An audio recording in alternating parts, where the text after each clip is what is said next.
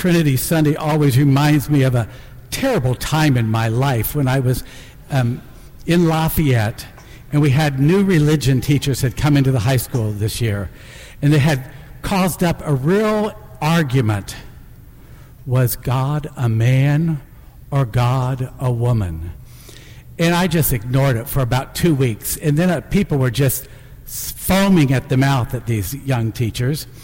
And so I called them all together because I was the chair of the governance board of the schools. So they all came in, you know, we were talking, and I said, Let me explain something to you. When I die and I go to heaven, I am sure that God is not going to have any genitalia. They said, What? And I said, Get over it. Okay?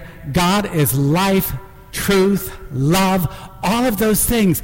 And you are so concerned about something that doesn't matter. So get over it. And if you can't get over it, remember that in the history of the church, that the church has said that God is Father and the church is Mother. And I said, and it's a relational thing.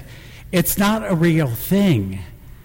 It's spirit, truth, life, and love. So if you don't like it, I would be happy to write you a good letter of recommendation for any place you want to go. But if you can't get over it, I'm going to fire you at the end of the semester.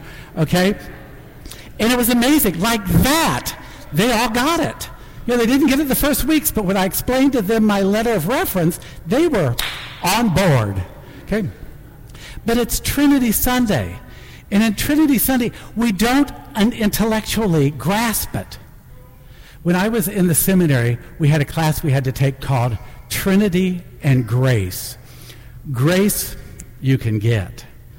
Trinity, I mean, because it's so mind boggling. Three persons in one God. And one day I remember thinking, this is ridiculous. It's not difficult at all. Because I don't understand it but I experience it in my life. Let me give you an example. We have the Creator, the Redeemer, and the Guide the Father, the Son, and the Holy Spirit. That's how we traditionally refer to them. The Father is the Creator. Now, I get it because I have sisters and nieces and nephews who have had children, and I know that God is the Creator. He's the giver of life. And when I hold any new child, today I had a baptism, got to hold this two week old baby, you know, and you look at them and you realize that's a miracle. That is a miracle because in everything that could go wrong, normally it doesn't. And that is the, how we understand God as the creator. Now, we have the Redeemer. We all know that's Jesus. If you don't know it, you should be back in religious education again, okay? Because the Redeemer is Jesus Christ who died on a cross for us, not for his sins, but for our sins. And I can wrap my mind around that, and I can wrap my heart around that. And that's the challenge of the Father and the Son. And then there's the Holy Spirit. And I don't know about you, but in my life, I've had numerous times when I was going to do something, and then all at once everything changed, and it was God the Spirit. You know, we, when, I was, when I was at Holy Spirit one time, we were getting ready to break ground for this building, and everybody was all concerned about it. And one day somebody said, We think it should be like this.